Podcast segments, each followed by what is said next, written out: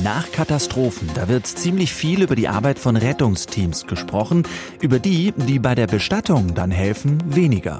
Das ändern wir. Deutschlandfunk Nova. Kurz und heute mit Thilo Jahn. Ja, das, was heute vor einer Woche in Syrien und der Türkei passiert ist, das kann noch gar nicht verarbeitet sein. Ich habe den Eindruck, die viele Menschen, die wir sehen, mit denen wir gesprochen haben, die sind noch sehr stark fokussiert auf die nächste Stunde, auf den kommenden Tag, auf die Nacht auf dringende Bedürfnisse. So hat uns das Juliane Flurschütz von den Johannitern erklärt diese Woche. Sie ist aktuell vor Ort und hilft mit Verpflegung. Viele Menschen haben Angehörige verloren, so ist es, und da versucht Daniel Niemeyer zu helfen. Er koordiniert die Hilfsorganisation Death Care. Das ist eine Organisation, die sich bei Unfall- und Katastropheneinsätzen um die Bestattung kümmert. Schönen guten Tag, Herr Niemeyer. Schönen guten Tag. Wie helfen Sie denn aktuell den Menschen in der Türkei vor Ort? Wir sind mit unserem Team dort vor Ort und unterstützen die ähm, türkischen Einsatzkräfte bei der Bergung von Verstorbenen und übernehmen dann vor allen Dingen Tätigkeiten im Transport der Verstorbenen von den Unglücksstellen zu einer zentralen Sammelstelle.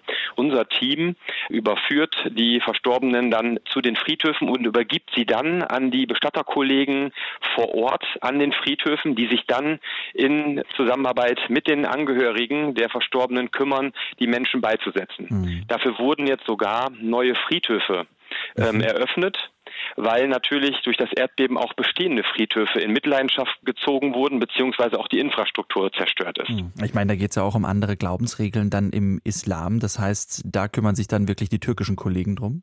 Genauso ist es. Also unsere Aufgabe ist es nicht, als humanitäre Hilfsorganisation in die Türkei zu kommen und dort zu sagen, wie wir das jetzt komplett alles machen und unsere Vorstellung einer Bestattung jetzt dort überzustülpen. Also wir mhm. machen genau das andere. Wir hören genau zu vor Ort. Wir sprechen mit den Menschen vor Ort. Wir haben zwei Dolmetscher mhm. mitgenommen, weil wir wussten in Vorbereitung auf den Einsatz, dass wir mit Englisch nicht weiterkommen werden. Und ähm, dadurch haben wir ein Gefühl dafür entwickelt, was ist dort vor Ort wichtig, was sollen wir machen, was sollen wir leisten, was ist der Bevölkerung wichtig, um die auch zu unterstützen. Mhm. Und genau da greifen wir dann auch ein. Und von welchen speziellen Situationen sprechen Ihre Kolleginnen und Kollegen da vor Ort? Ein Kollege hat das ganz gut geschildert aus meiner Sicht. Er hat gesagt, man sieht vom Auge her Chaos. Mhm. Aber wenn man tatsächlich mittendrin steckt, merkt man, dass alles sehr gut organisiert, sehr gut strukturiert ist und auch alles in einer unglaublichen Ruhe abläuft, obwohl man vom Auge her mhm. Trümmer sieht, zerstörte Gebäude, sehr viel Leid, zum Teil auch sehr traumatisierte Menschen. Und ähm, das belastet natürlich auf der einen Seite auch mein Team, aber gleichzeitig bringen diese klaren, strukturierten Abläufe, die sie tagtäglich erleben mhm. und wo sie dann ein Teil von sind, wieder eine gewisse Spur an Sicherheit. Jetzt schreiben Sie auf Ihrer Seite, dass das würdevoll abläuft. Wie können Sie vielleicht mal ein Beispiel machen? Läuft das denn in der Türkei gerade würdevoll ab? Es ist letztlich so, dass man natürlich Einschränkungen machen muss, wenn es um einen solchen Katastrophenfall geht. Mhm. Es kann natürlich dann nicht alles so ablaufen, als wenn man einen Einzeltrauerfall begleitet und auch dann bestattet. Ja, die Anzahl natürlich, wenn man das mal so ins Verhältnis setzt, wir reden ja tatsächlich davon, dass mein Team je nach Bergungssituation pro Tag 150 bis 300 Menschen versorgt und sich um sie kümmert. Mhm. Und im Verhältnis gesehen macht ein ganz normales Bestattungshaus im Jahr vielleicht 200 Sterbefälle. Mhm. Und in dem Vergleich merkt man natürlich schon, dass das eine ganz andere Herausforderung ist, mit der sich meine Kollegen auseinandersetzen müssen. Allerdings sind die natürlich auch trainiert. Die sind alle qualifizierte Bestatter mit entsprechenden Zusatzausbildungen, die auch gelernt haben, Mechanismen zu entwickeln, um mit diesen Eindrücken klarzukommen, um sie auch gemeinschaftlich im Team zu beginnen zu verarbeiten. Aber letztendlich ist das natürlich auch etwas, was wir dann auch erst in der Nachsorge feststellen mhm. werden, was das mit den einzelnen Einsatzkräften im Zweifel auch macht. Warum, Herr Niemeyer, bekommt man so wenig von der Arbeit von solchen Bestattungsunternehmen mit, die im Unfall- und Katastropheneinsatz dabei sind? Hat es damit zu tun, dass Sie eigentlich nur dann kommen, wenn alles vorbei ist?